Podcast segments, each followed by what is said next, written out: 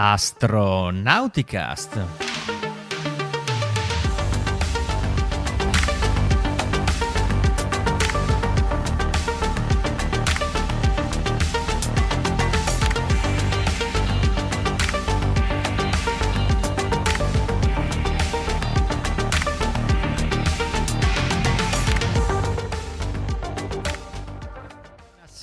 Buonasera, buongiorno, buon pomeriggio, a qualsiasi ora ci stiate ascoltando. Questo è Astronauticast, la puntata 8 della stagione 16.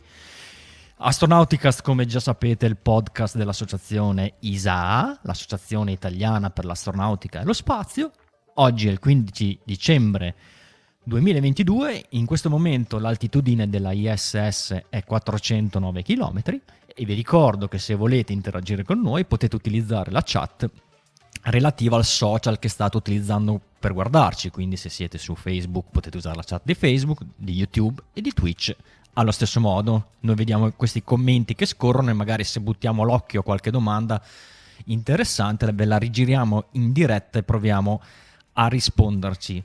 Questa sera siamo in, com- in, configurazione Gemini e a parte me che sono Riccardo Rossi dall'Unione Terre d'Argine, dalla Germania, da Darmstadt in particolare, chi c'è? C'è Marco che forse ce la fa stasera. Ciao a tutti da Marco Zambianchi con tosse e voce alla Pavarotti. Quasi se sparisco durante la serata a metà di una parola è perché parte un attacco di tosse, metto muto se no vi rompo le orecchie. Mi dispiace ma non volevo proprio lasciare il povero Ricky da solo ancora una volta. Abbiamo unito le energie perché siamo solo in due ma le notizie sono belle spesse stasera Ricky mi sa, quindi chiacchieriamone sì. un po'. Sì, sì, ovviamente la, la, prima notizia è quella che praticamente ci ha, cioè, ci ha, cambiato la giornata, è una cosa un po' inusuale a dir poco che è successo a bordo della ISS quando stamattina, cosa è successo Marco? È successo che questa mattina, proprio nelle prime ore diciamo, della mattina italiana, tra le 5.30 e le 6, NASA TV aveva iniziato una diretta per seguire un'EVA russa, un'attività extraveicolare, una passeggiata spaziale, chiamatela un po' come volete, e proprio nelle sue fasi iniziali è stata interrotta perché le immagini hanno mostrato velocemente, anzi magari riesco a mettere direttamente il, il video, Ricky, che hai preparato poco fa, perché durante, appunto, dicevo, le immagini hanno mostrato che dal fianco della Soyuz MS-22 che sta attraccata al segmento russo della stazione, in particolare al modulo Rasvet, ecco, da questo, dal suo fianco scaturiva questa fontana, questo spruzzo di neve, nevicava qui ad Armstadt e nevicava anche in orbita. Eh, si è tratta naturalmente, si è capito abbastanza in fretta che si trattava di liquido refrigerante, eh, liquidi che in genere sono eh, diciamo tossici e che possono impregnare le tute degli astronauti oltre che naturalmente l'esterno della stazione spaziale. E allora è stato deciso di interrompere i, le fasi preliminari della, eh, della passeggiata, non procedere oltre e naturalmente iniziare qualche indagine per capire cosa diavolo stesse succedendo, perché non si è trattato di un fenomeno durato qualche minuto, ma minimo minimo di almeno un'ora, un'ora e un quarto e che eh, naturalmente ha un po' allarmato perché non è per niente normale che da un veicolo spaziale avvenga una perdita di qualunque tipo di un liquido eh, in questo modo. Quindi, beh, innanzitutto è meglio specificare, secondo me, Ricky, che l'equipaggio non è mai stato in pericolo, erano, non sono mai usciti dalla, dalla stazione, tra l'altro, nemmeno i due russi che stavano preparandosi e, e, quindi nessuno è stato esposto a queste sostanze. Poi non, è, non era chiaro la natura della sostanza, nel senso che dalla parte usos, cioè quella non russa, si usa dell'ammoniaca in una concentrazione che è letale se viene respirata. Quindi se si impregna la tuta spaziale e poi l'astronauta rientra, potrebbe rappresentare un, un rischio per la vita degli occupanti della stazione. Nel caso russo non sapevamo e quindi adesso mi dici cos'è un, un ottano? No, aspetta un po'. Uno, un ottano è un film, l'unoptanium di De Cornoi. sì. Isottano. Isottano, grazie, grazie. E noi siamo rimasti molto tristi, quindi c'è Tristano e Isottano. oh mamma mia, saranno contente le nostre prof di lettere eh? che, che ci, ci, facevano, ci, facevano, appunto epica e la storia, insomma. Eh, vabbè, tempi delle scuole superiori troppo lontani per ricordarli, per quanto ci riguarda abbiamo la stessa età, Ricky. Eh, però no, insomma, era, è, è, stato essenziale evitare la contaminazione degli astronauti con questa sostanza. E quindi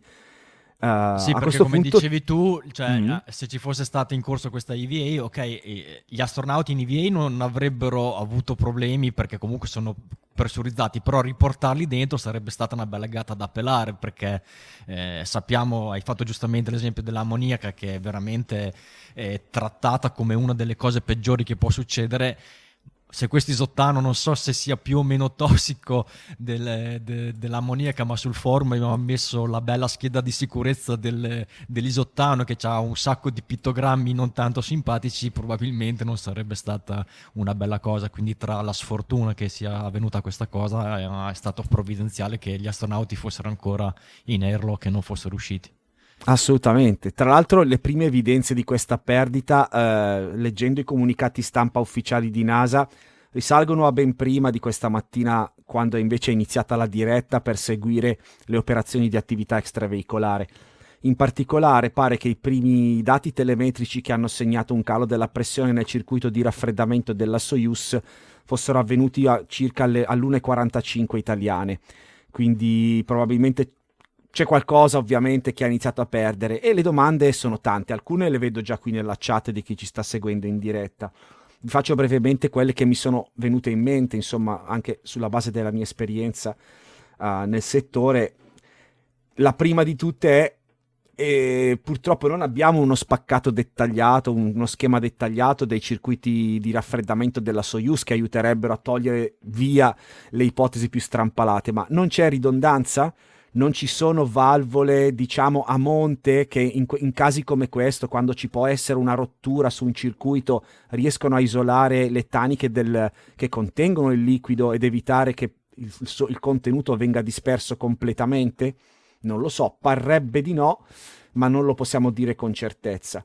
L'altra domanda è qual è l'impatto, oltre ovviamente ad avere sporcato la zona intorno alla Soyuz, di avere perso tutto questo liquido. Se c'è un liquido di raffreddamento, ovviamente è perché ha un compito preciso, che è quello di sottrarre calore ad alcune parti, normalmente quelle di elettronica, e trasportarlo poi verso dei pannelli radiatori. È considerabile ancora utilizzabile questa, questa Soyuz? Ricordo che la Soyuz ha due principali compiti il primo è ovvio, quello di trasportare gli equipaggi dalla Terra verso la stazione e viceversa. Ma l'altro è che fa da navicella di salvataggio, da scialuppa di salvataggio, proprio per quegli astronauti che con quella capsula si sono attraccati alla stazione e qualora dovesse diventare indisponibile, ci siamo fatti un po' di conti, no? Quattro troverebbero posto nella loro Crew Dragon, con cui sono saliti, ma gli altri tre eh,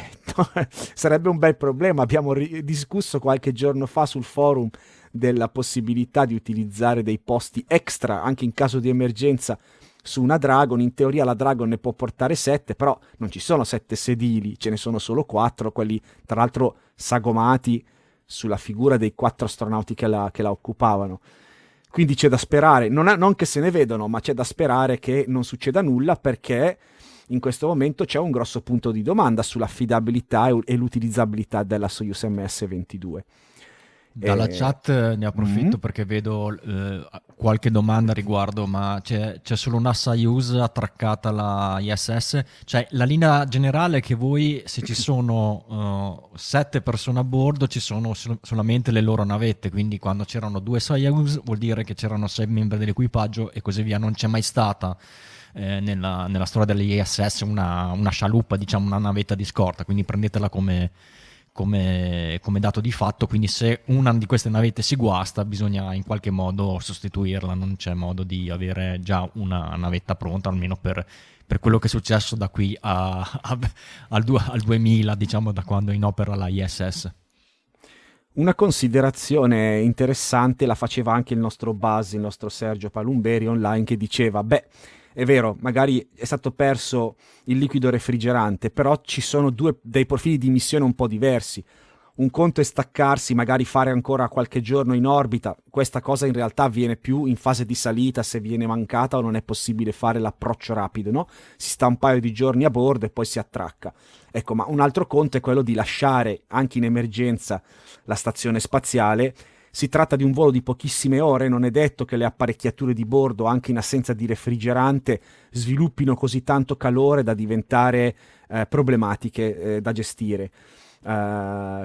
e tra l'altro questa perdita sta avvenendo nella zona della Soyuz, non, non, so insomma quanto può essere a conoscenza di chi ci ascolta, ma la Soyuz non è un monoblocco, è formata in realtà da tre segmenti ben distinti, abbiamo il modulo che contiene propel- il sistema di propulsione e chiamiamolo un modulo di servizio, un po' la coda della navetta, una sezione centrale che è l'unica dotata di scudo termico che si separa dalle altre due ed è quella che rientra sulla Terra. E a parte un collegamento telemetrico ed elettrico non ha necessariamente la necessità di comunicare del, continuamente col modulo di servizio che viene staccato e perso prima del rientro. E poi c'è un modulo orbitale, la testa della Soyuz, quella che poi va anche a collegarsi, bra- grazie Ricky perfettamente, quella che poi va a collegarsi con la stazione spaziale, anche questo segmento viene buttato via in, prima del rientro, quindi alla fine ehm, ragionando in termini di pura emergenza quello che serve che funzioni assolutamente bene, oltre naturalmente alla capacità di manovrare, quindi i propulsori per allontanarsi dalla stazione, è la, la, sezione centrale, quella che assicura il mantenimento in vita dei cosmonauti. Quindi non è detto che la mancanza di refrigerante abbia delle conseguenze che impediscano alla Soyuz di essere un'efficace scialuppa di salvataggio. Si tratta, dicevamo anche online, di eh, speculazioni, perché non abbiamo i manuali, non abbiamo le procedure che non sono disponibili online. Eh, quindi possiamo solo speculare e speculare come? Se vogliamo aggiungere un po' di sostanza ascoltando le comunicazioni che ci sono sul collegamento radio che viene eh, diffuso via internet tra la Terra e la stazione. Il problema è che fino a qualche anno fa, penso fino alla, all'inizio della guerra tra Russia e Ucraina, eh, c'erano degli, dei traduttori che facevano la simultanea, no? potevate sintonizzarvi su questo canale eh, di Ustream e sentire in una delle vostre due orecchie il russo originale, nell'altro i traduttori forniti da NASA che vi facevano la traduzione in inglese, quindi a quanto meno era possibile seguire eh, il discorso se conoscevate l'inglese. Oggi invece se non siete persone che parlano il russo, capire esattamente cosa viene detto dai cosmonauti al centro di controllo di Mosca e viceversa è un po' problematico perché l'audio è cristallino ma è tutto in russo. La cosa per me Ricky non è possibile, credo anche per te purtroppo il russo è ancora lì nella lista delle cose da, da imparare. Quindi sì, io dobbiamo... più che giocarci a Duolingo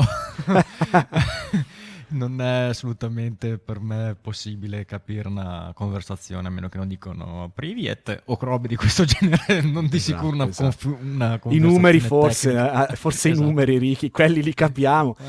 uh, allora, poco prima di arrivare in diretta, Ricky, giusto per condire questa insalatona di guai che c'è stata oggi a bordo della ISS, eh, in conferenza stampa è stata eh, organizzata da NASA anche un po' così per, per, fare un punto della situazione ufficiale rispetto a, questo, a questa situazione. È stato confermato che domani mattina ci sarà una prova dei thruster di manovra della Soyuz MS-22, quindi non è stata specificata l'ora, ma è chiaro che riprendendo il discorso di, di Sergio, eh, come dicevamo, una cosa deve funzionare sicuro per potersi allontanare e mettersi in traiettoria corretta per rientrare sulla Terra in caso di emergenza, il sistema propulsivo. Quindi, in qualche modo, non lo so, ci sono delle parti di me che si spaventano perché si dice non si dovrebbero mai fare le prove con hardware di volo. Le prove si dovrebbero fare prima con l'hardware di prova a terra dove se qualcosa va storto non c'è un grosso problema. Ora, accendere i thruster di una capsula che ha avuto un'importante perdita di liquido refrigerante mette un pochino, il, dicevo prima, il punto di domanda no, sull'affidabilità generale di questa capsula e comunque si è deciso di farlo, penso che chi lo ha deciso non sia un perfetto cretino e, e lo faccia sapendo qual è il, diciamo, il, il rapporto rischio-beneficio. Sì, magari proprio speculando a, manetta, probabilmente vogliono vedere se l'accensione magari del motore genera una certa quantità di calore, se la, il modulo di servizio è ancora capace di dissiparla, che, che, dovrebbe, che è quello che dovrebbe fare nel caso dovrebbe, dovesse scendere la, la Soyuz normalmente.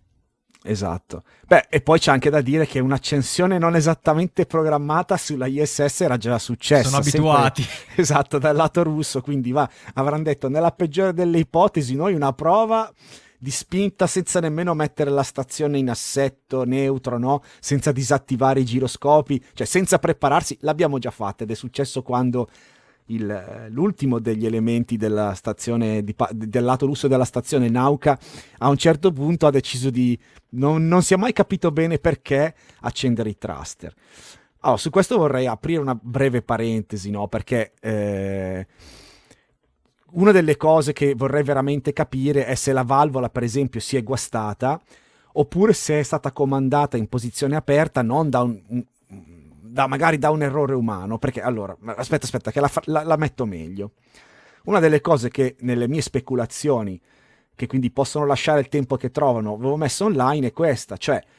ma se uno volesse fare il paracomplottista e non credere alle coincidenze, il fatto che la perdita sia iniziata proprio in concomitanza dell'inizio di un'attività extraveicolare, scusate, mi fa pensare che potrebbe esserci, potrebbe anche esserci l'ipotesi di un uh, errore di un operatore che può avere per sbaglio sbloccato una valvola di spurgo, oppure un comando spurio arrivato da una unità avionica che normalmente comanda quelle valvole e che per ragioni legate a qualcosa innescato dalle procedure di EVA può avere aperto la valvola. D'altro canto, le valvole che vengono comandate aperte in modo sbagliato le si può ricomandare chiuse nel giro di pochissimi secondi, appena ci si rende conto dell'errore o appena magari alcuni meccanismi automatici di sorveglianza rilevano questa cosa. Però giustamente NASA faceva notare che i primi segni di depressurizzazione erano iniziati quasi quattro ore prima dall'inizio della diretta e quindi credo che la mia speculazione lasci davvero un po' il tempo che trova. E, e, in un certo senso meglio così perché eh, un, un, errore un, opera, un, errore di un operatore non è mai una cosa desiderabile, ma è, è rimediabile. E un guasto al firmware o al software che controlla queste valvole, se non sono chiare le circostanze in cui si manifesta, è qualcosa di estremamente pericoloso. Ormai invece la pressurizzazione, penso che ormai il liquido di raffreddamento, visto quanto ne è uscito, ne sia rimasto ben poco. Non ho idea appunto se il sistema sia ridondato, ma se eh, le taniche, se i serbatoi ormai sono sostanzialmente vuoti a pressione bassa, rischio che possa eh, verificarsi nuovamente o che ci sia un'uscita peggiore, penso sia molto basso. Quindi, eh, ricapitolando il tutto, eh, rispetto a quello che hai detto, mm, a livello di informazioni io sono abbastanza tranquillo che qualcosa ci arriverà, anche perché su questa Soyuz c'è un astronauta americano, quindi eh, magari, eh, magari, se la situazione fosse successa con un equipaggio eh, di soli russi, è possibile che non tutte le, le informazioni eh, potessero passare tra, in maniera trasparente anche a NASA, ci potrebbe stare, però adesso co- col fatto che c'è Rubio in questa Soyuz è chiaro che la NASA vuole essere informata al 100% di quello che sta succedendo, quindi di conseguenza, eh, conoscendo la trasparenza di NASA, tutte le informazioni arriveranno anche noi. Ci saranno questa, questa prova di, di, thruster, come ha detto Marco. Sembra che ci sarà anche un'ispezione più da vicino della, della Soyuz col Canadarm. In prima battuta hanno usato il braccio robotico ERA di, appunto installato su Nauka per vedere più da vicino la zona eh, proprio su, immediatamente dopo che era successo eh, l'evento. Però come vedete da, da, da, da, questa fotografia il braccio robotico era è quello a destra, mentre diciamo la, mm, la fuoriuscita dalla, dalla, dalla Soyuz è dall'altro lato, quindi più di tanto non è riuscito a ispezionare il, la zona critica. Eh, stamattina avevamo un po' discorso sul fatto che il Canadarm eh, potesse avere un grapple fixture, cioè quindi un punto d'attracco eh, sufficientemente vicino alla Soyuz per poterci avvicinare. Questo era un aspetto, e un altro aspetto era che non ci fosse qualcosa a fare interferenza con il braccio robotico Canadarm. E prima ci sembrava di sì, poi dopo eh, il buon Ra fosse anche confrontato con gli altri appassionati che si divertono a pistolare con Dog, che è questo simulatore di... Ehm, diciamo della ISS molto molto è un simulatore ingegneristico di fatto quindi è molto affidabile e in realtà c- c- se eh, vedete come in figura il, il Canadarm si eh, va a posizionare col grapple fixture che vedete lì riesce a, ad avvicinarsi moltissimo alla Soyuz quindi ad ispezionare la, la, la zona eh, nel dettaglio. Quindi una volta stabilita insomma, l'entità della, della, mm, del danno o del, pro, del, problema è chiaro che poi si eh, dovrà agire di conseguenza, quindi cioè, ci sarà l'ipotesi più tranquilla è quella la Soyuz può volare tranquillamente, oppure ci potrebbe essere un'ipotesi, sì, la Soyuz può volare, però meglio che si, non so, che venga, uh, che l'undocking, eh, la, l'allontanamento degli astronauti sia magari prima del previsto, questo equipaggio eh, è programmato per rientrare a, te- a, terra a marzo, magari si potrebbe decidere di farli rientrare prima. Oppure proprio la peggiore delle ipotesi, questa Soyuz non si può più utilizzare, allora l'equipaggio dovrà attendere sulla ISS che venga uh, di fatto por- mh, lanciata una navetta, di, una navetta muletto, possiamo pensare a una Soyuz vuota, tanto è in grado di fare un docking automatico volendo la Soyuz anche se eh, eh, penso che una Soyuz vuota l'avevano testata quando era appena uscito modello, uno dei modelli nuovi, forse quando dalla TMA si è passati alla MS. Comunque la Progress, che è una cugina stretta della Soyuz, fa tranquillamente docking in automatico, il sistema Curse è analogo per le due navette, quindi si può fare se per tempistiche eh, o cose varie magari non c'è una Soyuz pronta in linea, ma non credo perché comunque Energia ha sempre sulla linea di montaggio delle, delle Soyuz perché eh, la cadenza di, de, delle visite alla ISS è comunque già programmata, si potrebbe utilizzare una Dragon come cosmonauti russi sulle Dragon ci, ci stanno già andando, eh, c'è stata la chichina proprio in questa, sulla Crew 5, su Crew 6 ci saranno, e, Crew, Crew, e Crew 7 ci saranno uno, tre americani e un russo, comunque combinazione di equipaggio di questo genere, quindi si può fare. Magari l'unica cosa magari che i russi non si sentano eh, così un po' uno smacco dover usare una Dragon per, per fare un, questa sorta di salvataggio eh, certo è che se la Soyuz fosse veramente dichiarata inagibile siamo in una mancanza di, ridon- di, di, di, sicurezza sulla ISS, quindi immagino che ci, si, ci, sarà sicuramente una serie di briefing con gli astronauti per spiegargli cosa fare in caso di emergenza, perché adesso hanno delle procedure ben definite, se succede un, una, un, una, perdita, qualcosa, ogni, ogni equipaggio sa che si deve avvicinare alla propria, alla propria navetta per potersi allontanare dall'ISS in caso di emergenza, in una configurazione in cui hai una navetta che non funziona, può essere preferibile magari far spostare gli astronauti in un altro modulo della ISS più sicuro e mal che vada si possono chiudere lì dentro e attendere che eh, eh, su, arrivino i soccorsi. Chiaramente stiamo parlando di scenari eh, veramente sfortunati, cioè che insomma è da vent'anni che la, è, la ISS è, è, in orbita, è la prima volta che vedo eh, una problematica di questo genere che è abbastanza pesante, cioè sarebbe veramente una sfortuna che magari ci fosse una depressurizzazione da qualche altra parte sulla, sulla stazione nella sua interezza. Quindi diciamo qua già, siamo già, eh, non è che siamo presi alla sprovvista, siamo già nel piano eh, B, siamo qua, siamo già eh, in una situazione che ehm, per il momento non costituisce nessun problema per l'equipaggio, certo che se non, fin quando non ci danno una, eh, così, una valutazione reale dei danni eh, della Soyuz, eh, potremmo essere, tra virgolette, senza una ridondanza. Senza questa ridondanza bisogna assolutamente ristabilirla il prima possibile per avere il massimo standard della, di sicurezza. Ci sono due interventi in chat interessanti secondo me Ricky. La prima domanda dice se ci sono dei meccanismi uh, per il distacco, vediamo se riesco a farlo vedere, della Soyuz oppure bisogna sempre uta- usare i thruster lì il primo momento di distacco dalla stazione è effettuato in maniera meccanica, ci sono delle sorte di, di molle che molle. vengono compresse al momento dell'arrivo e come voi aprite i ganci che, te- i ganci che tengono ferma, ancorata la Soyuz al resto della stazione, queste molle si decomprimono e la fanno allontanare. Sì, quando la, la Soyuz fa il docking deve avere una velocità minima proprio perché deve comprimere queste molle che poi gli servono, se no esatto. dopo rimbalzerebbe indietro proprio.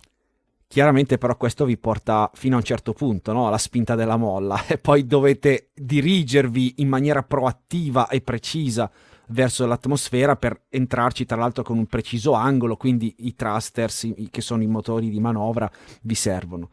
La seconda domanda eh, a proposito di questo, eh, Walter, metto poi magari nel link della settimana un bel link a un video YouTube di ESA dove questo momento, co- la manovra completa di distacco, viene spiegata molto bene nei dettagli anche con delle interessanti grafiche tridimensionali. Um, l'altra domanda invece la manda Rimbombo Ribombo Clat, ok. Ribombo Clat. È, so, un scusa. nostro ascoltatore to- eh, storico di, di, Twitch. Sì, sì, di Twitch, ma sono io stasera un po' fuori fase con questo mezzo raffreddore. Un, un po' rimbombombito. Un po' rimbombombito, esatto, gra- esattamente, grazie Ricky. Allora, il refrigerante è corrosivo? C'è il rischio che abbia compress- eh, compromesso altre parti della stazione che, sono entrat- che sono entrate in contatto con il refrigerante. Allora, questo è un po' il discorso eh, che si potrebbe fare pure per l'ammoniaca. Allora, eh, da quanto vedo sulla scheda del, del, prodotto, no, non è corrosivo, anche se a contatto con la pelle provoca irritazione cutanea. Comunque è tossico, molto tossico, per, quindi ovviamente il, il rischio che i, i, i fumi o i resti del liquido vengano a contatto con gli esseri umani se portati all'interno della stazione esiste, quindi meglio che se ne stia fuori. Però, così come per l'ammoniaca, è normale che questi liquidi poi lentamente evaporino nell'ambiente del vuoto spinto che abbiamo nel cosmo, e soprattutto se vengono anche colpiti da, dal, dal Sole. Ora non siamo sulla Terra, quindi non è possibile dargli una lavata all'esterno della stazione, diluire queste sostanze in maniera sicura. Eh, ma quello che è possibile fare appunto è quello che tra l'altro devono fare, non so se Ricky tu ti ricordi, una delle cose che astro- alcuni astronauti che si erano sporcati facendo della manutenzione ai, ai condotti dell'ammoniaca del lato americano, o meglio non russo della stazione, era sostanzialmente mettersi Cuocere. per bene esatto, a cuocere, a mettere la, la, la, la tuta, le zone sporche di, di liquido refrigerante eh, direttamente al sole, aspettando, guard- godendosi il panorama, aspettando che, evap- che, il tutto evaporasse. Quindi credo che questo destino, tra virgolette, sia uh, del tutto estendibile anche a questa sostanza. Quello, quello, che è stato uno spray molto importante che ha colpito, immagino, varie zone della stazione, non solo all'esterno dei moduli, ma anche probabilmente i pannelli, eh, sia, refrig- sia del, eh, dei radiatori, sia, sia i pannelli fotovoltaici russi ecco, è probabile che piano piano evapori semplicemente. Um, quindi eh, non, anche se sono state compromesse, in, nel senso sporcate, non credo che, no, che, appunto che essendo non corrosivo non vada a creare, che so, dei fori, dei danni particolari alle coperture o ai cavi o comunque qualunque impianto sia rimasto sporcato dal, dal liquido di raffreddamento. Bene, io vi consiglio di seguire in prima battuta Forum Astronautico dove abbiamo il, mm, adesso due thread dedicati in realtà perché abbiamo sia il thread principale di Expedition 68 che è il thread generico che segue la, la, la missione, poi abbiamo ovviamente deciso di e di scorporare il, la, un thread apposito per tenere traccia della, della perdita d'ammoniaca in modo che anche in futuro se, se è più facile da, da cercare. Quindi eh, come punto di riferimento io direi di andare sul forum perché siamo in tanti, quindi se magari qualcuno sta guardando internet in quel momento ce n'è qualcun altro e spesso eh, vengono postati i tweet più, eh, più interessanti le notizie man mano che arrivano. Comunque eh, eh, saremo noi la prossima settimana o le prossime settimane assolutamente ad aggiornarvi perché comunque è una situazione eh, abbastanza off nominal e quindi dovrà essere in qualche maniera mm, Roscosmos immagino che in tempi brevi darà uno statement farà un comunicato stampa eh, definitivo per capire col, come, come, procedere eh, di qui in avanti. Quindi eh, continuiamo a seguire insieme a voi l'evolversi di questa cosa che comunque è una notizia fresca quindi tutto, tutto può ancora accadere. Mentre passando ad altro, la cosa eh, più eh, diciamo, importante che è successa la settimana scorsa, perché f- fino a stamattina, è che la missione di Artemis 1 sia conclusa con successo. Adesso provo a mandare in streaming le immagini dello splashdown, quindi è tutto assolutamente come aspettato. Vedete la, la capsula che eh, ammara eh, non lontano dalle coste della Florida nel, nell'Oceano Pacifico con i suoi bei eh, paracaduti aperti e la capsula arriva integra. La, la, capsula è atterrata domenica quando in Italia erano circa le 18 e 40, assolutamente nelle tempistiche previste. Ed è stata una cosa molto importante, eh, non solo a, a, che ha coronato eh, la missione Artemis 1, ma eh, come vi avevamo detto più volte nelle altre puntate, uno degli aspetti eh, più importanti di questa missione era appunto testare la bontà dello, dello scudo termico, visto che questa capsula rientrava ad una velocità che era eh, non, non la, i classici 7 km al secondo di un oggetto in orbita bassa, ma qua siamo intorno agli 11-11,5 km al secondo, sembra poco, ma a livello di stress di scudo termico, eh, ragazzi vi garantisco che c'è una bella differenza, vi metto in streaming a un altro paio di belle immagini dove vedete eh, la capsula che sta scendendo e sta facendo venting e poi vedete la capsula invece che è adagiata in acqua con i galleggianti. E si nota molto bene lo stato della, de, della, de, della, parete di Orion che se l'avete seguita durante la missione era tutta bella lucida e a specchio qui la vedete bella brustolita ma d'altra parte come succedeva per le, le capsule Apollo ma come succede con le capsule Soyuz oh, eh, le vedete ben, ben abbrustolite quando eh, rientrano. E un aspetto interessante di, eh, di, del recupero della eh, dell'Orion che a differenza eh, del, um, di quello che succede con le Crew Dragon che a loro volta fanno ammarrano, non atterrano come le Soyuz, eh, l'abbiamo visto più volte, eh, eh, le, mh, mm, vengono recuperate prima con un sommozzatore che si preoccupa di eh, eh, agganciarne un gancio eh, apposito, poi la nave appoggio si avvicina e tramite un argano viene posata sul ponte, dopodiché gli astronauti vengono fatti scendere. In questo caso la NASA utilizza una nave ben più grande, in questo caso la USS Portland, che è una di quelle navi anfibie che hanno un ponte che può essere sommerso e, e, e di solito sono, sono, navi di, sono, navi militari queste che vengono utilizzate per, insomma, per fare sbarchi di mezzi o, di, o di, di, militari attraverso mezzi anfibi e cose di questo genere, però in questo caso è molto comoda perché eh, inondando il ponte e pre- aprendo il portellone di poppa eh, si riesce a inglobare direttamente la capsula e quindi eh, anche... Mh, per l'equipaggio il recupero dovrebbe essere un po' più semplice. Dico un po' più semplice perché in realtà in questa prima missione, prima che la nave e la, la, la, capsula fosse come la vedete in questa foto, cioè già dentro al ponte, pronta per essere eh, così eh, fatta uscire dall'acqua, ci sono passate sei ore. Io spero che quando ci sarà un equipaggio a bordo dell'Orion eh, queste procedure si, si, si, snell- si, snelliscano. Questo d'altra parte era la prima volta, quindi eh, magari eh, tutto questo avverrà più velocemente, oppure non lo so se in realtà realtà quando ci sarà l'equipaggio magari verranno sbarcati prima comunque eh, gli, astron- gli, occupanti e poi dopo la capsula venga, eh, verrà caricata a bordo della, della nave. Un'altra cosa importante e particolare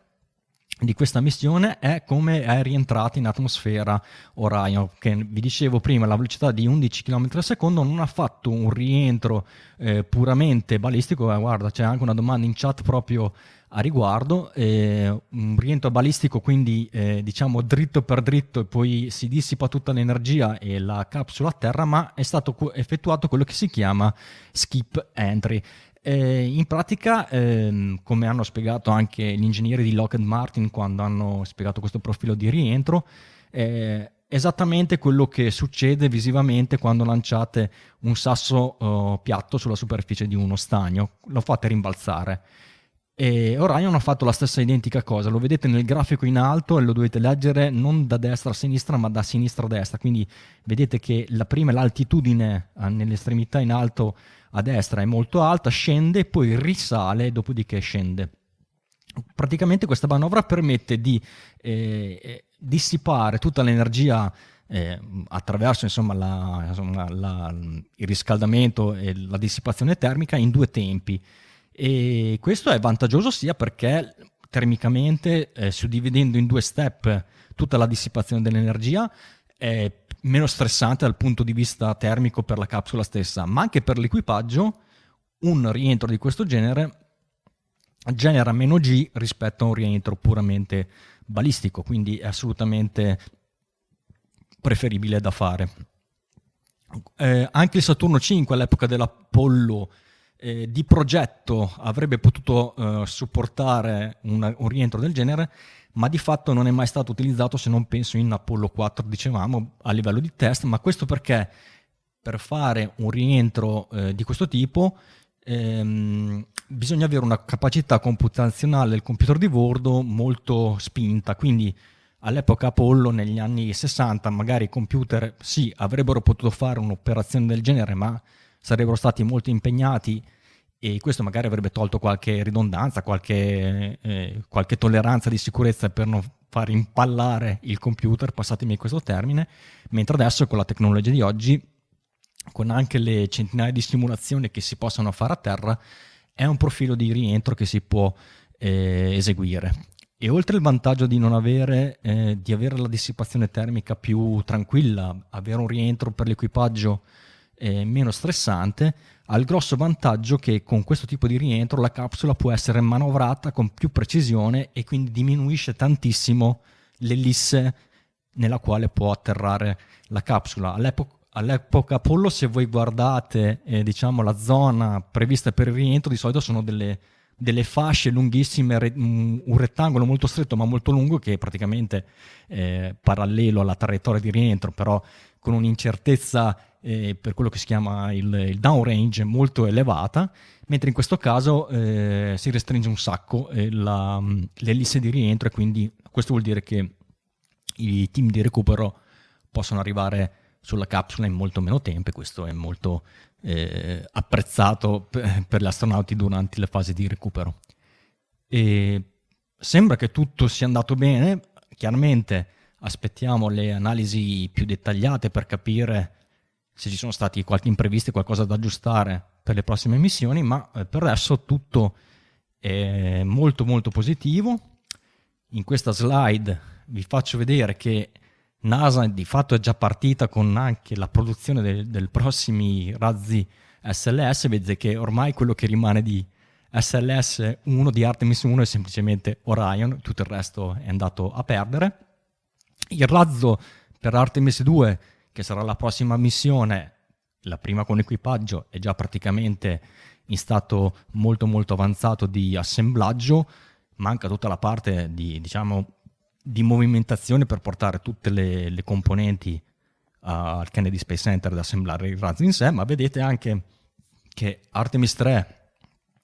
e Artemis 4 i, mm, vediamo che ci sono praticamente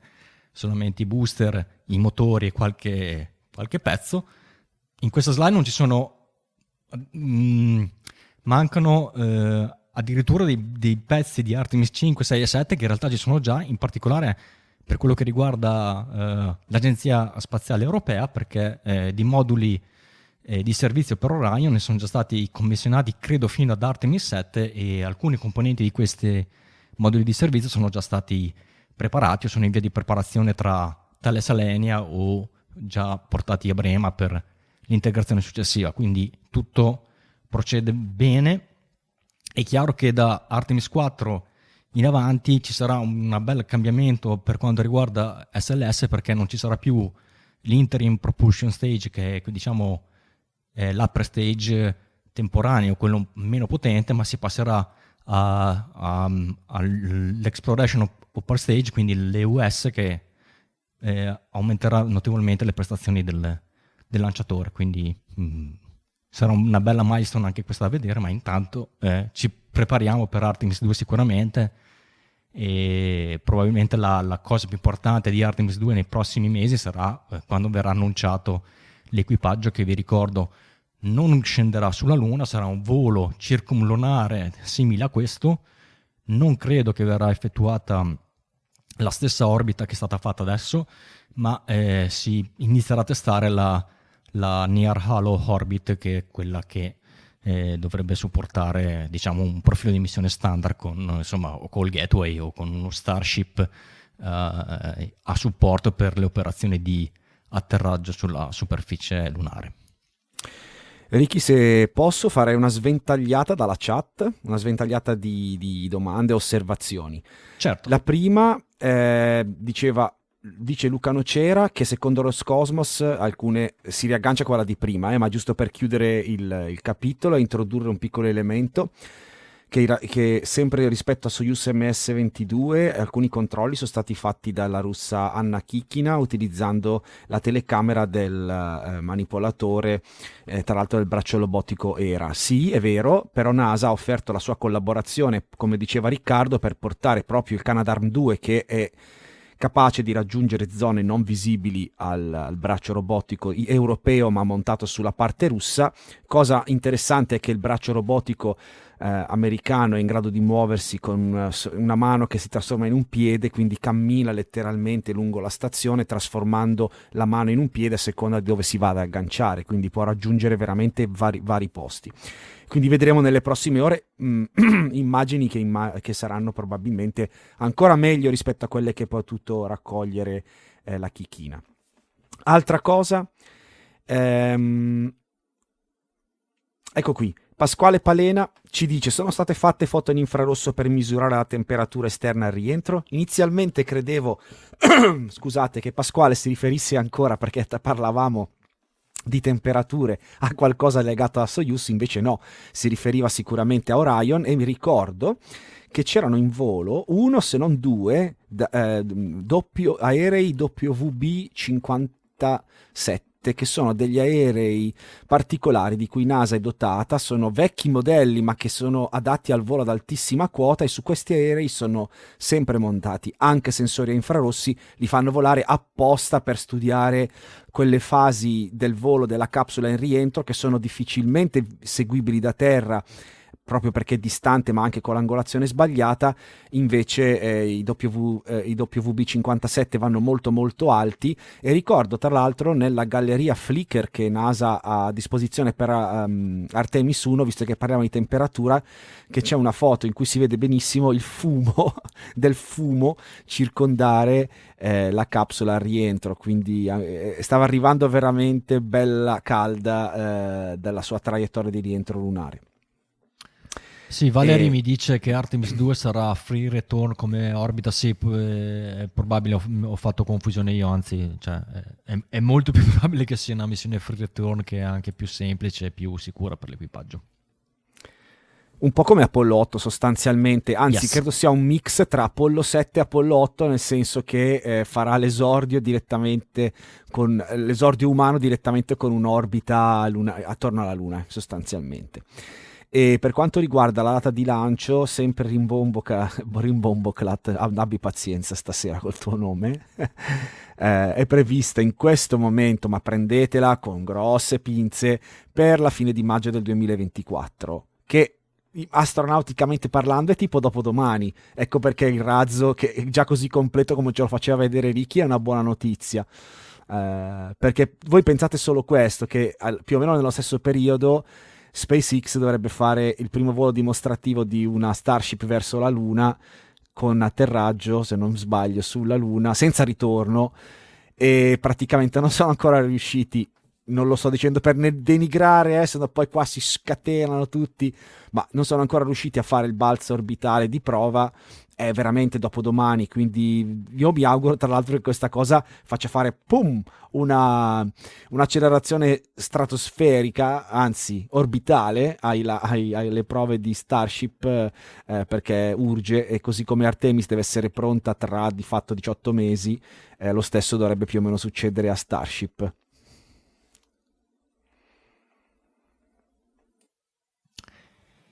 Bene, se non c'è niente da aggiungere, io passerei all'apogeo della puntata con un breve giro di ringraziamento agli articolisti. In questo caso abbiamo pochi articolisti da ringraziare perché un articolo su Orion eh, non c'è ancora, mentre la, per quanto riguarda la notizia eh, della, della, perdita di refrigerante della Soyuz, più che notizia Marco non ha fatto altro che postare in fretta e furia quello, le notizie che ci, eh, che ci arrivavano, sì, quindi più, più, che una notizia era un live feed di quello che stava succedendo stamattina, un flash, però... Un flash però ovviamente va, il ringraziamento ai nostri orga, eh, articolisti va sempre, eh, anche perché mh, nello specifico non ci sono notizie su questa cosa che vi abbiamo raccontato, però durante la settimana sono usciti eh, tanti articoli, alcuni commemorativi per ricordare Apollo 17, poi abbiamo un articolo di approfondimento su uno, su uno dei tanti esperimenti che ha, eh, che ha, effettuato Samantha Cristoforetti durante la sua missione, quindi eh, vi invito a eh, leggere Astronauti News. Vi eh, invito eh, a fare quello che state già facendo sui nostri social, cioè a commentare, soprattutto oggi che chiaramente la notizia si prestava bene a domande a raffica per dire cosa, cosa sta succedendo, cosa succederà. Quindi usate, utilizzate i nostri social per eh, farci delle domande, per commentare quello che vedete, ma soprattutto condivideteci perché noi lo dico sempre, ISA è un'associazione senza scopo di lucro, non pretendiamo eh, nessun balzello economico per insomma supportarci nella nostra attività, quello che vi chiediamo al contrario è quello di farci conoscere, quindi eh, usate il vostro tasto condividi il più possibile, se, poi, se non siete ancora iscritti ai nostri eh, social fatelo, se siete un utente Facebook seguite la nostra facile, pagina, se siete un utente YouTube seguite il nostro canale, insomma e così via per tutti gli altri social. Però siete anche liberissimi di farci una donazione, vi basta andare sul sito www.isa.it slash sostienici perché comunque un piccolo contributo economico fa sempre comodo perché abbiamo delle spese vive da mantenere, vuoi l'hosting per i siti, mantenere, mantenere mic- questo bellissimo microfono di Marco, quindi l'attrezzatura, in generale l'attrezzatura che utilizziamo per il podcast, insomma tutte queste spese che normalmente eh, ce le sobbarcheremo noi eh, come volontari dell'associazione, se ci date una mano ben venga, noi accettiamo ben, ben volentieri questi, questi contributi che però sono assolutamente liberi, però sappiate che se donate più di 18 euro riceverete anche una tessera associativa in omaggio, una tessera che non vi eh, garantisce nessun diritto se non quello di averle tutte per eh, collezionare. Siamo a cavallo della, della, fine anno, di solito questa tessera eh, annuale, quindi ogni tessera ha un numero corrispondente all'anno di emissione. È chiaro che se eh, qualcuno decide di eh, insomma, sostenerci con più di 18 euro oggi che dal 15 dicembre, eh, ben volentieri abbiamo, ecco, vedi, vedete Marco che sta spizzando le sue tessere, ben volentieri vi possiamo eh, dare sia la tessera nuova che in preparazione, sia la tessera vecchia, assolutamente, non c'è nessun problema.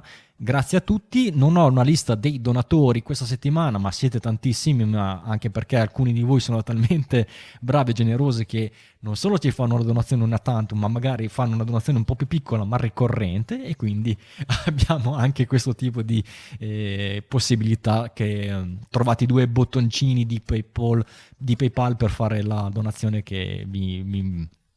meglio vi sentite, quindi quella one time o quella anche ricorrente. Noi, siamo da carne e da pesce, vai tranquilli noi. Benissimo, eh, prima di passare alla fine della puntata vi racconto una notizia io che è, eh, insomma, è stata divulgata, è stata annunciata l'8 di dicembre e stiamo parlando dell'annuncio dell'equipaggio di Dear Moon.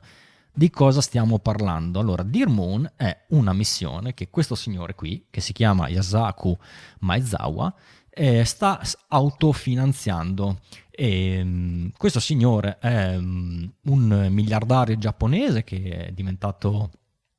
eh, ha fatto la sua fortuna pr- da prima eh, con eh, inventandosi un sistema di vendita com- per corrispondenza eh, di abbigliamento al dettaglio in Giappone che ha avuto molto successo, quindi stavamo parlando degli anni 90, poi con l'avvento di internet lui c'è stato subito dietro e ha questa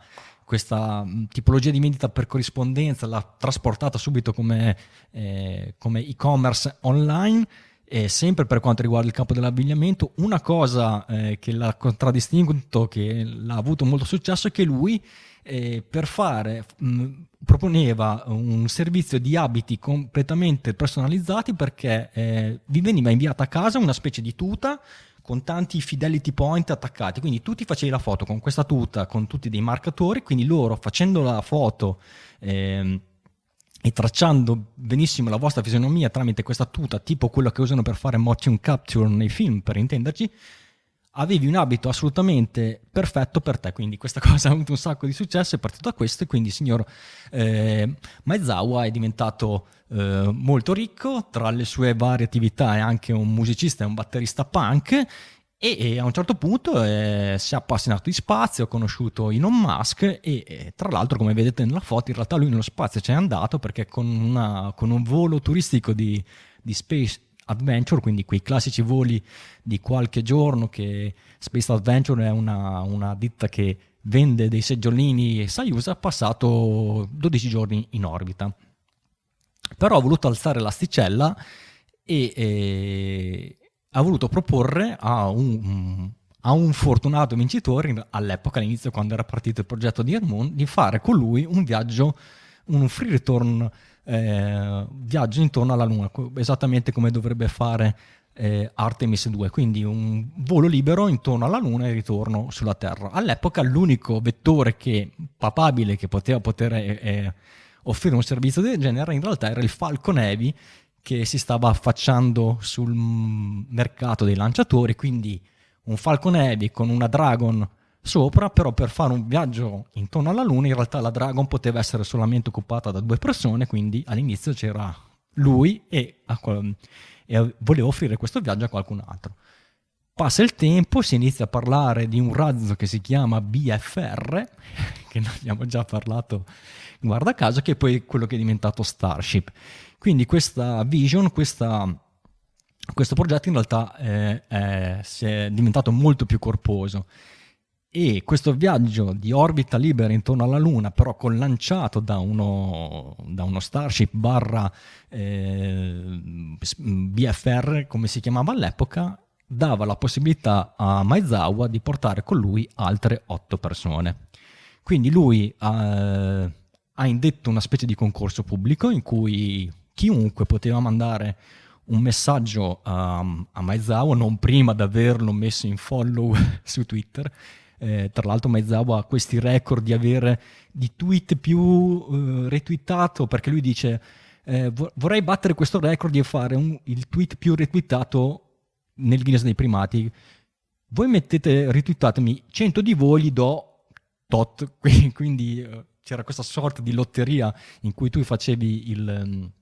Lo followavi, facevi un retweet e chiaramente ha avuto molto successo e quindi ha fatto per due volte questa, questa iniziativa, però stavolta ha alzato ancora di più l'asticella con una insomma, iniziativa del genere, ha detto io sceglierò otto persone per venire con me sulla Luna, chiaramente mm, va, va bene tutto, va, cioè il, il, concorso è aperto a tutti, però eh, eh, l'ha detto da subito, io selezionerò quelle persone che magari so che potranno, raccontando questa esperienza unica, insomma, avere un maggiore impatto e quindi eh, che possano diffondere maggiormente questo tipo di, di esperienza. Quindi sicuramente sarà una, um, i vincitori saranno o degli artisti o degli scrittori o dei cantanti, insomma, quelle um, quella, um, quello spettro di, eh, eh, di doti che possano poter divulgare meglio questo tipo di esperienza. L'8 dicembre ha annunciato i vincitori. Allora, il primo vincitore, lo diciamo subito, è Tim Dodd, che ci sta tutto. Tim Dodd, se non lo conoscete, è quello è famoso per essere Everyday Astronaut, è un creatore di contenuto, uno youtuber, sarebbe riduttivo, è un ragazzo che come noi è super appassionato di spazio, ha iniziato a raccontare le sue eh, ad fare approfondimenti sempre più professionali, sempre più eh, puntuali per quanto riguarda eh, il panorama spaziale, è diventato famosissimo e ci sta tutto che sia lui uno dei membri dell'equipaggio. E Tim Todd, classe 1985, da giovane era, si manteneva facendo il fotografo ai matrimoni, pensate. Poi dopo, a un certo punto, ha comprato all'asta una tuta spaziale di quelle per piloti ad alta quota, quindi mh, quelle tipo da pilota di, eh, di B2, insomma queste, que, questo tipo di, di tuta. E inizia, ha iniziato a farsi delle foto con questa tuta in contesti mh, mm, eh, quotidiani. Da lì è nato il brand eh, Everyday Astronaut. E da lì, eh, eh, insomma, la carriera, magari molti di voi lo seguono, ha, ha, ha fatto sempre più follower, è sempre, diventato sempre più famoso e mi fa piacere che ci sia lui perché lui, ci, se, eh, se ci sarà questa missione, certamente ci racconterà questa esperienza anche da un punto di vista da appassionato di astronautica, esattamente come siamo noi. Un altro eh, dei selezionati è Steve Aoki, non so se lo conoscete, è un DJ strafamoso, se voi eh, insomma, seguite un po' la musica da discoteca, lui in realtà è un esponente dell'EDM, che è la musica da discoteca eh, elettronica, però lui le sue sonorità sono molto anche hardcore, delle volte ha dei suoni molto forti, potenti, nasce DJ da produttore, fa tanti featuring con cantanti, remixa tante volte le canzoni, insomma, spesso è uno quando ci sono ma- quelle manifestazioni dove ci sono eh, un sacco di DJ che, che suonano per, per, per, per, le persone, insomma se c'è anche Steve Aoki è tipo il main event della, della, serata, quindi anche qui in questo caso è stato scelto un musicista, comunque qualcuno che ha un forte impatto eh, per le persone che possa insomma raccontare vivere questa cosa e magari esprimerla anche per un certo numero di, di, di pubblico che lo segue molto, molto molto particolare. Quindi complimenti anche a Steve Aoki, che è americano, eh, anche se eh, eh lo vedete di origine giapponese, ma questo non, non vuol dire che l'abbia scelto Mai, eh, Maizawa perché è giapponese come lui, no, era per, così per, per farvi capire i lineamenti orientali. Poi abbiamo questo Jamie A.D., che è un ballerino e coreografo. Eh, ha collaborato cioè, con, con, artisti famosi come ad esempio come come Kanye West, cioè nei video musicali di Kanye West vedete le coreografie dei ballerini durante i video, magari sono state fatte da, da questo signore qui e mh, ha fatto anche uno spot dell'iPad nel 2019, quindi magari la faccia l'avete vista in uno di quegli spot magari di, di, dell'iPad e ehm, anche lui eh, è stato scelto, insomma, man- come tutti gli altri, anche qualcuno di Forum Astronautico aveva, fatto, aveva mandato la propria candidatura per questa, per questa missione, è stato scelto. Poi abbiamo, eh, vediamo, abbiamo dall'Irlanda Rhiannon Adam, che è una fotografa, eh, ci sta che a bordo di, di, una missione di questo genere ci sia una, qualcuno che abbia una, una, passione per la fotografia per poter magari fare non solo delle foto da, da turista ma anche delle foto un po' più ragionate e pensate. E lei eh, è famosa ad esempio per famosa, ha fatto una cosa simpatica ad esempio è stata mandata dalla, dalla BBC e dalla Royal Geographic Society a fare un, insomma, un pro, per un progetto fotografico all'isola di eh, Pitcairn, che è un'isola nel, nel, Pacifico del Sud ed è un'isoletta che è famosa perché gli ammutinati del sono pro, e i discendenti degli ammutinati del Bounty sono proprio su questa isola. Quindi, secondo lei è andata lì, ha fatto le sue foto, quindi ha fatto un, un fotolibro, un progetto fotografico che racconta la vita quotidiana di questi discendente degli, de, della, dell'ammutinamento del Bauti. Se volete di lei, no, no, non sono qui a fare uh, sponsorizzazioni, su, su, Amazon ci sono dei libri scritti da lei per insomma, fare fotografie con le Polaroid in maniera creativa ed efficiente. Quindi se qualcuno dei nostri ascoltatori è appassionato di Polaroid, può leggere il libro di, di Rhiannon che insomma, magari gli dà qualche dritta per fare qualche foto simpatica. Passiamo adesso ai fotografi naturalisti esperti, come ad esempio Karim eh, Lia, che oltre ad essere fotografo è anche un filmmaker, eh, insomma appassionato da sempre di, mh, eh, di, fotografia paesaggistica di luoghi estremi come vulcani, come ghiacciai, ma anche di... Eh, una delle sue gra- grandi passioni sono le balene, quindi eh, se andate a vedere sul suo sito ci sono un sacco di bellissime foto eh, subacquee e con lui eh, vanta tanti progetti insieme a National Geographic e BBC, quindi insomma è uno di quei fotografi proprio votati alla, alla fotografia di impatto e magari eh, sul su, sulla sua biografia c'è proprio esplicitato che una delle, su, delle sue missioni è che attraverso le sue fotografie eh, vuole sensibilizzare le persone insomma, all'ambiente, al mantenimento della, della biodiversità alle protezioni delle specie che magari sono eh, in, in, pericolo per, eh, per colpa delle, insomma, del, del, dell'influenza dell'uomo. Quindi ci sta tutto e anche Brandon Hall ha, ha, un profilo molto simile a quello di prima, anche lui è un fotografo, un filmmaker, ha fatto il direttore della fotografia di alcuni progetti per Google, per Adobe e uno dei suoi prossimi progetti si chiama Parks of the People, che è un suo viaggio eh, che ha fatto uh, in tutti i parchi nazionali americani. E durante questo viaggio ha raccolto, ha raccolto, le storie di persone incontrate durante questo viaggio e quindi eh, un punto di vista eh, tra i paesaggi spettacolari delle, dei parchi nazionali americani ci sono anche queste sottostorie. Comunque anche lui ha convinto il buon eh, Miyazawa a, a, essere scelto. Abbiamo eh, Dev D. Joshi che è un attore indiano, classe 2000, giovanissimo, e lui calca il, i, i, set televisivi della, della TV indiana da, da, quando era giovanissimo, tipo da, da quando aveva tre anni, aveva delle parti in telefilm indiani e cose di questo genere, ma è diventato molto famoso per un personaggio che si chiama Balvir, che è una specie di, di supereroe. Il primo film di Balvir è uscito nel eh, 2012, quindi lui era giovanissimo, aveva 12 anni appunto. C'è stato un secondo film che era Balvir il ritorno nel 2019 e adesso sta preparando anche Balvir 3. E pensate adesso che magari è diventato ancora più famoso per, questa, per, questa, per, per questo progetto, quanto successo potrà avere. Poi chiaramente magari questo personaggio in India sarà famosissimo, noi qua non l'abbiamo mai sentito, però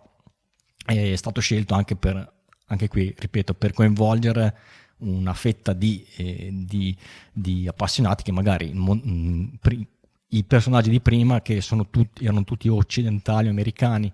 non potevano prendere. Quindi è stato giusto scegliere anche un indiano, così come è stato giu- giusto scegliere questo eh, cantante, rapper eh, nordcoreano, sudcoreano, scusate, eh, Choi Sung-hoon, per gli amici TOP o Top, eh, che da giovane è diventato famoso, a inizio carriera è diventato famoso per essere, perché faceva parte di, una, di un gruppo K-pop chiamati Big Bang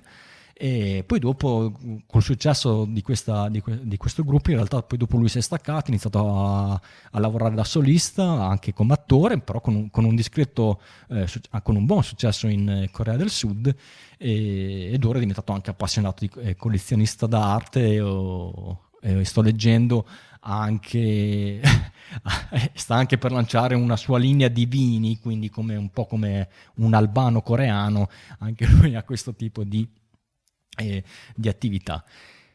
Questi sono gli otto eh, membri dell'equipaggio uquip- eh, ufficiali, ci sono anche due persone di backup, la prima è eh, eh Caitlin Farrington, che è una snowboarder, ha vinto la medaglia d'oro alle Olimpiadi invernali di Sochi, però poi purtroppo gli è stata diagnosticata eh, stenosi cervicale, una stenosi cervicale congenita, quindi ha dovuto abbandonare lo sport a livello agonistico, comunque sta continuando a fare snowboard diciamo a livello amatoriale, però anche lei quindi mancava tra i vari eh, componenti dell'equipaggio un esponente sportivo, speriamo che magari abbia l'opportunità di, di, scavalcare, visto che abbiamo tre fotografi, magari mandiamo avanti un, una sportiva.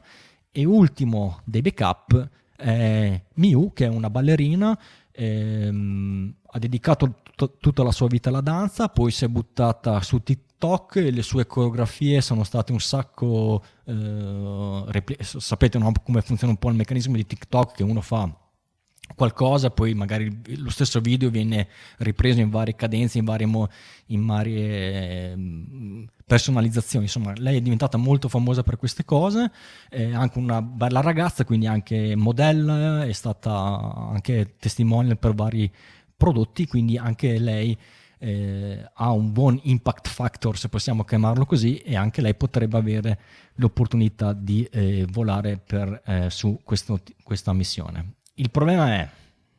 diceva prima Marcos, qua stiamo parlando che cioè, forse ci dovrebbe essere magari un, un, un, una Starship che possa andare a lavorare insieme a Orion senza equipaggio che possa atterrare sulla Luna. Qui stiamo parlando di una versione di Starship manned, quindi che possa su- supportare un equipaggio, ma non un equipaggio di una persona, un equipaggio di otto persone Poi una nave che eh, dai render che abbiamo visto dovrebbe avere dei finestrini importanti perché insomma la vista deve essere assolutamente eh, eccezionale per, anche per questi fotografi, per questi ballerini, per questi attori. E tutto questo anche lì c'era, cioè le date erano 2023-2024 adesso con tutto il bene che posso avere per, per Elon Musk cioè, è una data che sinceramente non è assolutamente fattibile ma, ma non tanto anche solo per insomma, la, il livello di, eh, di, di, stato d'avanzamento di progettazione del razzo, è proprio miss- la complessità della missione, cioè di portare otto persone intorno alla Luna e ritorno e insomma lo sapete anche voi come dovrebbe atterrare Starship, insomma l'abbiamo visto fare due volte con un volo a bassa quota, insomma non, siamo ancora secondo me un pochino lontani, però io sono molto contento che ci sia Team Todd tra questo equipaggio che magari dice sì sì ragazzi mm, cioè, non è che partiamo domani ci penserà lui oppure dire eh, no non siamo ancora pronti aspettiamo magari qualche,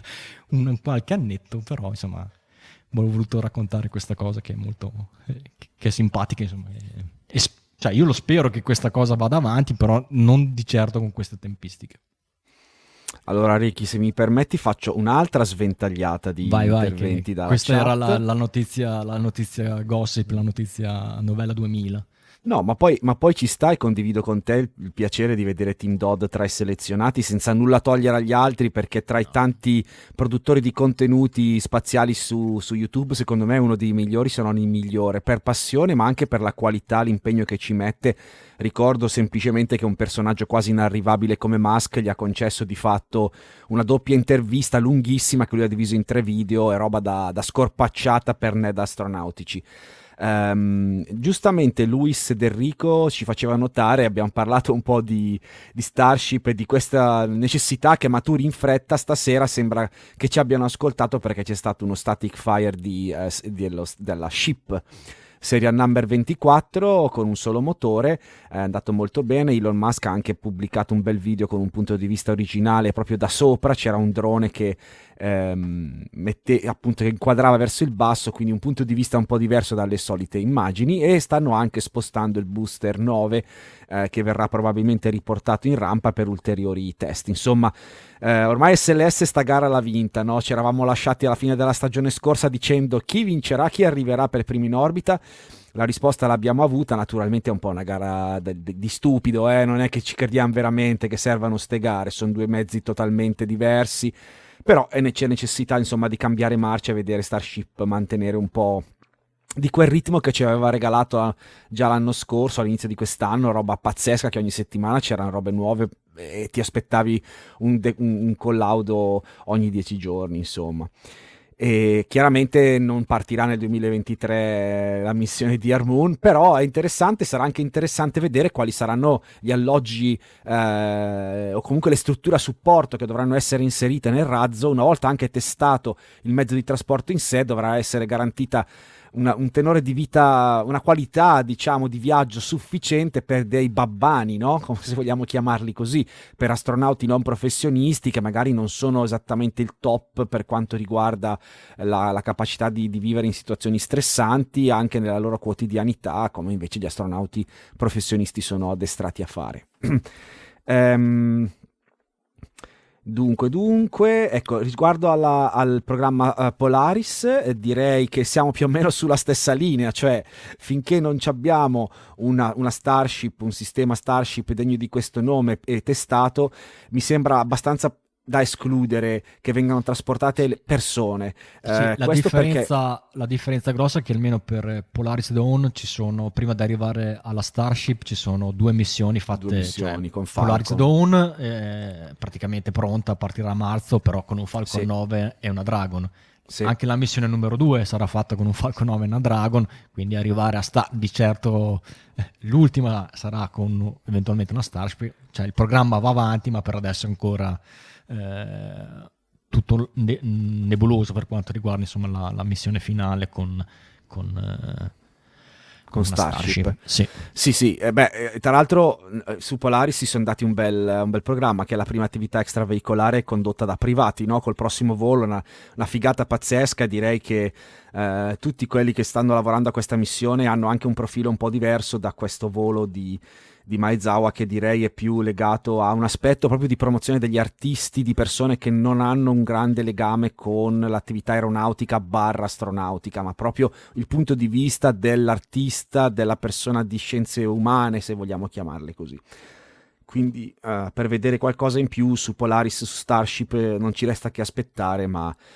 non aspettatevelo nel 2023 neanche nel 2024 secondo me. Ci sono priorità diverse se hanno delle Starship pronte hanno dei contratti ci sono dei contratti NASA imminenti. E quelli lì secondo me hanno la priorità su qualunque contratto Musk abbia firmato con attori privati ben più piccoli delle agenzie spaziali. E poi in ultimo Ricky prima di passare probabilmente al calendario no ai link della settimana prima del calendario eh, direi che salutiamo link, eh, direi che salutiamo il nostro Bostian che sempre ci segue dalla Slovenia. Dai, facciamogli un saluto. Dobroveče našemu prijatelju Bostianu. Grazie Bostian di seguirci sempre da, dal nostro vicino di casa ad est, la Slovenia. E niente, Ricky, dicevi, non abbiamo link. Sai che mi sono tolto di mezzo. Allora, avevo promesso il link a quel video di ESA, lo inserisco esatto. postumo. Magari eh? troverate, eh, troverate, troverete qualche link gustoso per quanto riguarda la puntata, però di pronto di strano particolare non abbiamo nulla. So. Esatto, esatto. Beh, potete andare sul forum intanto a vedere un po' di video di questa perdita di oggi che Ricky ha fatto vedere eh, durante la trasmissione. C- no- nelle note dell'episodio vi inserisco il link al- alla procedura di distacco della Soyuz, così i nostri ascoltatori più curiosi possono togliersi anche questi dubbi. E, e, niente, allora che mi dici? Vado dritto a raccontare il calendario della settimana? Cosa ci aspetta? Go! Allora, vediamo se riesco a fare sta cosa in diretta che io chiacchiera chiacchiera non mi sono mica preparato, Ricky. Adesso sì, però dai, ce l'ho. Allora, portiamolo in primo piano e cominciamo a vedere. Ho fatto sta cosa di mettere la settimana prossima in, prima, in primo piano, ma di fatto è una settimana polare anzi polarizzata perché il grosso delle attività sembra succedere esclusivamente domani, diciamo nella giornata di venerdì 16 che è domani. Se facciamo uno zoom, infatti vediamo che c'è un mucchio di lanci, credo che sia, adesso vedrai che subito mi verrò smentito, ma credo che siamo di fronte a un record per quanto riguarda i lanci di Falcon, perché ce ne sono ben tre, Falcon 9, eh? ce ne sono ben tre in un giorno e poi due praticamente a pochi minuti di distanza uh, l'uno dall'altro. Ma cominciamo intanto con, un, con il lancio di una lunga marcia 11, si tratta di un razzo cinese. Eh, di cui non si sa nulla sostanzialmente eh, quindi, come al solito no? come al solito quindi probabilmente militare Ricky non si commentano yes. così que- questi qua esatto esatto eh, quindi se non vi dicono cos'è è perché è meglio che voi non lo sappiate eh, questo avverrà nelle prime ore del mattino alle 7.35 italiane, mentre diciamo a cavallo dell'ora di pranzo, sempre domani ci sarà il primo dei tre Falcon 9, il lancio di SWOT, cioè il Surface Water and Ocean Topography, è un satellite eh, chiaramente scientifico di osservazione della Terra e partirà da Vandenberg eh, in California negli, negli Stati Uniti. Poi avremo, beh, tra, eh, così se avete, siete gustati il primo lancio, siete anche radioamatori, buon per voi perché alle 18.25 italiane ci sarà un contatto Aris, quindi il programma di chiamate radio verso la Stazione Spaziale Internazionale da parte di studenti e si tratta di, della Maitland uh, Air Cadet Association, Uh, immagino sia in qualche modo un'associazione di uh, so, piloti, giovani piloti, Air Cadet, non lo so, o di, avia- o di avieri, non lo so. Direi di sì. Eh, avverrà eh, in diretta, quindi direttamente con le loro antenne da Richmond in British Columbia in Canada. E ca- parleranno con Josh Cassada. E poi i due lanci di, di, Falcon di cui vi parlavo prima, di fatto si tratta di due lanci nel giro di 30 minuti perché il primo sarà eh, un lancio di, o, o, del satellite, anzi dei satelliti O3B Empower numero 1 e 2 dal Launch Complex 40 di Cape Canaveral si tratta di satelliti di telecomunicazioni e una mezz'oretta dopo dalla rampa 39A, quindi a poche, diciamo, a poche centinaia di metri di distanza, dalla storica rampa 39A del Kennedy Space Center della Florida partirà un razzo eh, Falcon 9 con eh, Starlink, il gruppo Starlink gruppo 4337, quindi si va a rinforzare la flotta di satelliti di, per telecomunicazioni di, di, SpaceX. E poi per gli appassionati un altro lancio di un razzo molto interessante, l'Electron, eh, dalla Wallops Island in Virginia negli Stati Uniti, quindi siamo sempre sulla costa est, partirà un L'Electron che porterà in orbita uh, tre satelliti uh, Hawkeye e altri piccoli carichi utili, quindi sarà un lancio multiplo, sempre interessante da seguire, eh, dicevo appunto, dalla Virginia negli Stati Uniti. A questo punto c'è una specie di vuoto cosmico fino alla settimana prossima quando mercoledì 21 un Vega C, ricordo un lanciatore solido eh, che è nel portfolio dei lanciatori della, dell'Agenzia Spaziale Europea, porterà in orbita due satelliti Pleiad NIO 5 e 6. Questo naturalmente dal centro spaziale dell'ESA di Kourou in Guyana francese, che ricordo è praticamente sopra al Brasile, sull'equatore, nella, nell'America del Sud. Nonostante sia un centro di lancio europeo perché si tratta di un possedimento d'oltremare della Francia. E un altro contatto Aris, scusate, il 21 di dicembre alle, 8, alle 9.46 italiane, questa volta è coinvolta una scuola tunisina. Eh, esatto, sì, che andrà a fare un collegamento in Telebridge tramite ON4, ON4 ISS. E... Che in Belgio quindi sarà ascoltabile anche dalle nostre parti. Ok, anche dalle e tue. sempre. Coinvolto uh, John Cassada. E poi giovedì prossimo, non lo so se questa la manteniamo di promessa, però non so, non ho ancora visto chi ci sarà, ma teoricamente il 23 di dicembre ci siamo noi e se non ci saremo saremo in pausa natalizia, ma non lo so, vediamo un po' come sarà messa 22. la nostra capsula. 22-22 Marco. Ah, 22, scusami Ricky, hai ragione. Nella serata del 22 vedremo un po' come sarà, in che modalità voleremo, in Gemini o Apollo o Dragon, non lo so.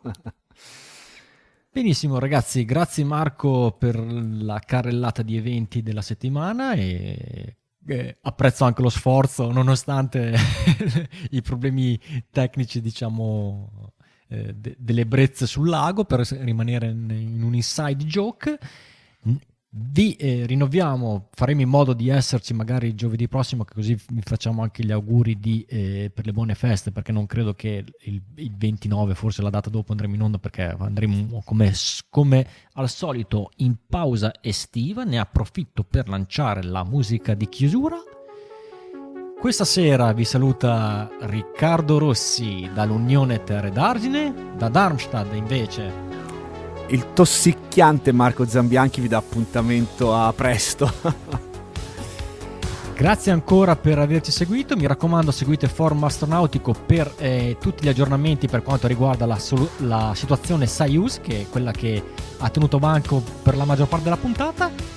E fino alla prossima puntata, ad Astra!